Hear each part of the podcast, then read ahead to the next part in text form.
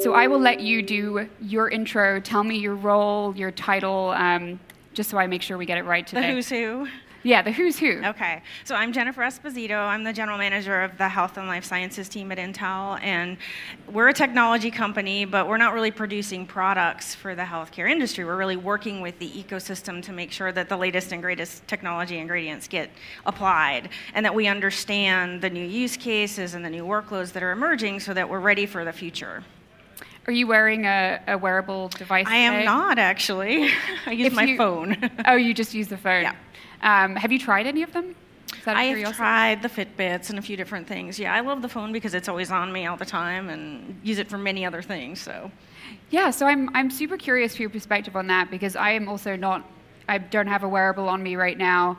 Um, and you know the problem is is that you leave it at home Right. sometimes. But with the phone, I mean, if I left my phone at home, I would I would feel like Yes. super weird and have to run yes, home. absolutely. Um, so how do you get wearables to that point where we get as agitated about leaving them behind as we would our smartphones? Well, I think part of it is about, you know, wearables are going to continue to evolve such that they're not something that you have to remember or forget. They're just always there and they're always on you. And so I think, you know, technology is going to help with that from the perspective of that evolution of the, fa- the form factors getting smaller and the ability to sort of have really low power devices that don't require, you know, for example, being charged up all the time and things like that. And that's where you guys come in because you know you're doing the chips and um, battery life. Like I keep hearing at this conference that um, one of the, the barriers to getting adoption of these new technologies is just that you have to charge them every day. And for a lot of populations, including Yeah. say seniors, um, this can be something that you forget to do, and hence they end up in the drawer.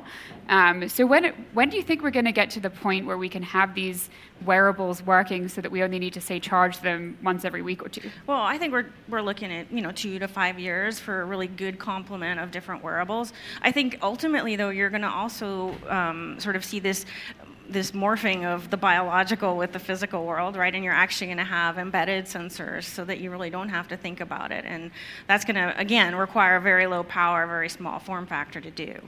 Wait, so do you mean like I swallow a sensor? something, swallow it, embedded, whatever. I think there's lots of interesting opportunities um, to make it easier. And I think we're getting there with sort of this convergence of the evolution of the sensors, the ability to do more of the, you know, the analytics or the AI at the edge wherever patients are at, um, and things like 5G and the network allowing you to pull all that together in really meaningful ways, real time, 24/7, so you can react to it. So could you talk me through like the vision of how this all looks in say a decade from now? Like is this going to be like a Black Mirror type thing where we all Oh, I hope not. like wake up in the morning and like put on our wearable patch and it's recording our conversations and I don't know, tell me like what do you Well, you know, I always wonder when I start to say this, it sounds very Black Mirror-ish or whatever it is, right? But I do think that, um, you know, whether it's uh, ingestible or embedded or on your body in such an easy way, whether it's closed, I think, you know, first thing I want to say too is it's not just the, the data that's coming off of the patient. That's really important, right? We've got that sense from fitness wearables. But you know, the other thing that I find really interesting and important um, is the things that are around the patient, the contextual data in their environment, whether it's in their home or in their city. So I'm actually really excited about a, a picture that sort of isn't just about that data from the patient. It's sort of this world view of everything that's going on that we all know impacts health. You know, when I was in grad school, I was working on epidemiologic studies of cancer, and we were manually collecting all sorts of environmental data um, and we were doing it once a month. Now you can kind of collect that kind of data 24 7 and really understand how it impacts individuals, but also populations. Oh, so you do you mean things like um, what levels of toxins are in your Pollution, or, yeah. you know, water quality. or if you have uh, asthma, like when's yeah. the right time to leave the house? Right, exactly. And so I think that that really we know those things inform health. And so I think to to really not have that piece of the puzzle at this point is is sort of a, a little bit of a gap in in the knowledge that we need. So, what do you do every day at Intel? Like, what are you passionate about, um, and what is the scope of things that you're looking into and maybe avoiding because it just doesn't fit into mm. the core competency? Well, you know, we we do a lot of work with both um, you know other companies in the ecosystem that are building products to understand what some of their challenges are to help them, for example, optimize maybe their architecture or the technology ingredients that they're using, and so that they can bring it to market market at a cheaper price point or make it work faster, better. Um, we work really closely with end users, whether it's hospital systems or pharma companies, to really understand some of those extreme use cases that are really challenging them to really deal with problems. And then we come back and think about maybe some of the partners that we've been collaborating with or some of the technology that we've been working on and think about how you can potentially stitch some of that together. So sometimes the output of that is working directly with a company to sort of help them bring something to market. In other cases, what we try to do are build things like reference designs or reference architectures, which sort of you know, builds a framework that other people can build on and is relatively open. I mean, one of the things that we feel strongly about is making that kind of knowledge broadly available. It's not about exclusively working with one company versus another. It's really about bringing that out into the ecosystem so that everybody can take care of the technology.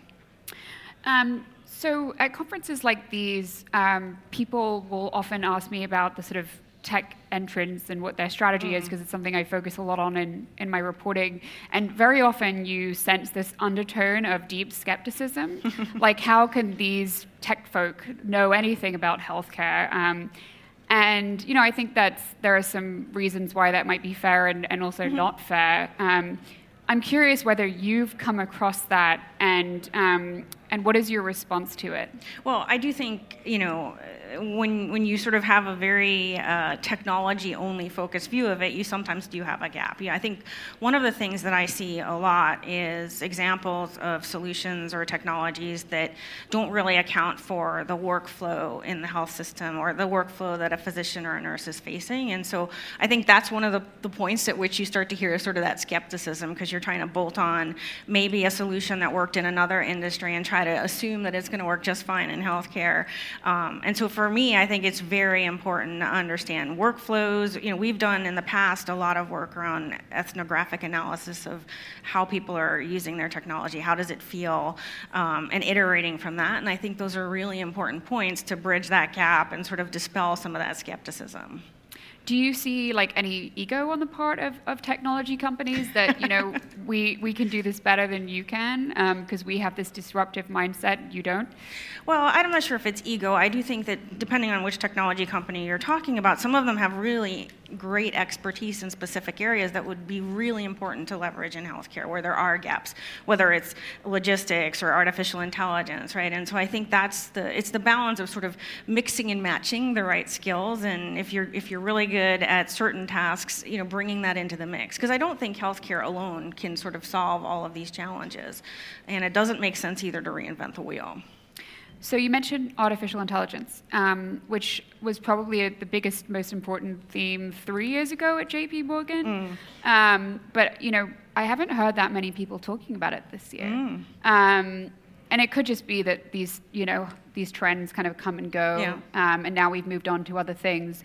So, what is realistic, or where are you seeing AI actually do something in healthcare as opposed to just being like mm-hmm. a splashy headline or white paper? Mm-hmm. Like, where is it actually impacting and doing things that are having a positive, like, or inc- making mm-hmm. it easier to be a physician these days or doing right. anything real? Well, for us, last year, 2018, was sort of the year of AI where we done a ton of work to show some of the use cases. And I think we were trying to say AI is real, it's happening now, it's possible, and also it's possible to use your existing technology infrastructure to do some of that. So um, we've done a lot of work, for example, with Montefiore Medical Center in New York. They're working on pulling together all of their data such that they can start to um, make predictions in, in the wards um, and using that data to inform whether or not people have actually looked at it, figuring out how it fits in the workflow. So I think that's an example of sort of clinical hospital operations uh, where you can impact patient care, but you also can think about some of the resourcing that you have.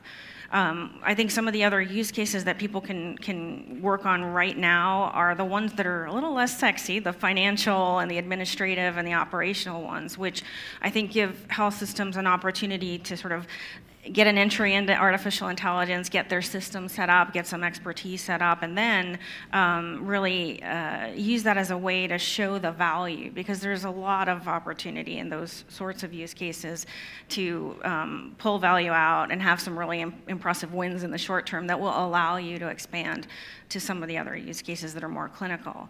Um, and then the other one, I think we're, we, we've done a lot of work this last past year in radiology. I mean, it's a, it's a really ripe opportunity. Everybody wants to get Every, up the radiology mm-hmm. specialty. Mm-hmm. I wonder how radiologists are feeling right now. Well, you know, I think this is interesting. I mean, my perspective is, is this is about augmentation of the work of physicians, helping them uh, you know, sort of triage those standard cases, focus on the most complex ones.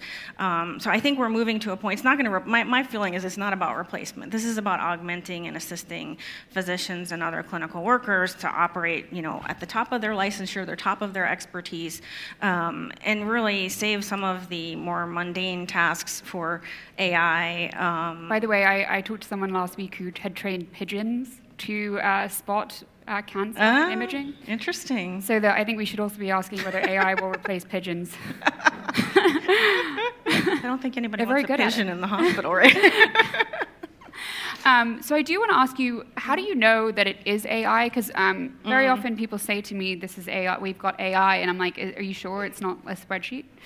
Or like some kind of decision tree and like yes. why can't we just say we have a spreadsheet like right. would it be so wrong to just be honest about sure. you know what technology we are using because sometimes that makes the most sense yeah well i think it is funny because i think you know some people have very strict definitions of what is ai and what isn't i do i do like people to think about the fact that think about more just think about analytics in general and leveraging advanced analytics and then sort of moving up the curve, right, to sort of that full blown uh, AI that people are talking about. Because I think people have to think about that as sort of the progression. It's not necessarily that this is AI or it's not. If you are using a spreadsheet, that's actually way better than using paper, right? So you're moving in the right direction. So not paper. Not paper. anything that's sort of, you know, again, it's about assistance and taking away some of that that sort of burden that you know, doesn't allow things to become real time and to sort of flow into what people are doing on a day-to-day yeah. basis. So, um, in in my own conversations with folks that are doing some form of data gathering in healthcare, they'll tell me about some device or whatever, you mm-hmm. know, app that that collects all this data. And then my next question is like, so what? Mm. Like, why? Like, for, who is going to benefit from this? And very often, you see people only think about the sort of data gathering piece, yeah. and then and then it ends. There just there's an assumption that that mm-hmm. will just do something great. Um, do you see that as well? And um, does it is it a particular problem within the healthcare space? No, I think it's it's it's everywhere. But I think you know, just like you said, it's not just about the collection. I'm excited about what happens after you collect collect the data, as you build predictive models or alerts or capabilities, for example, to use digital therapeutics to deliver care for patients in their home. And, and that digital therapeutic is adaptive to the real-time data that you're collecting about them. And so that, you know, you really are starting to shift that balance of care outside the hospital into an environment where patients are more comfortable. Can you think of any examples where it's actually a bad thing to be collecting data about our health? Oh, well, I think that's interesting. I think, you know, I don't necessarily think so. I mean, I do think it, it really depends on how you're securing the data and keeping track of it. Um, but I do think that we don't necessarily know what we don't know at this point. And, and you know, kind of back to my earlier points, there are all of these other uh, factors around patients that, that are contributing and that will help inform sort of a new world of uh, care delivery and research.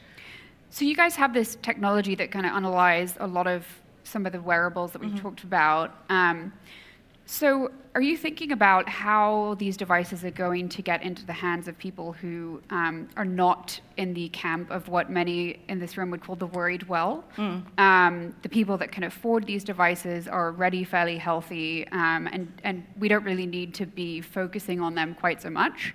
Mm. Um, how do we get them into the hands of people who are sick, who are uh, aging, um, who may benefit you know, more than, than the sort of healthier counterparts, the millennials?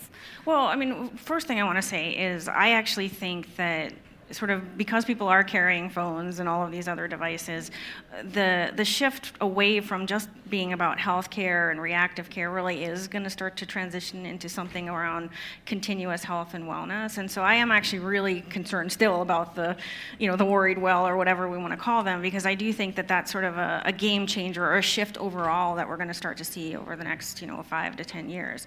Um, but I also think, you know, to to the current populations of the elderly or the poor, um, you know, we, we, know the cost of some of these technologies are, are going down steadily, and so it's going to make it much easier um, to do that.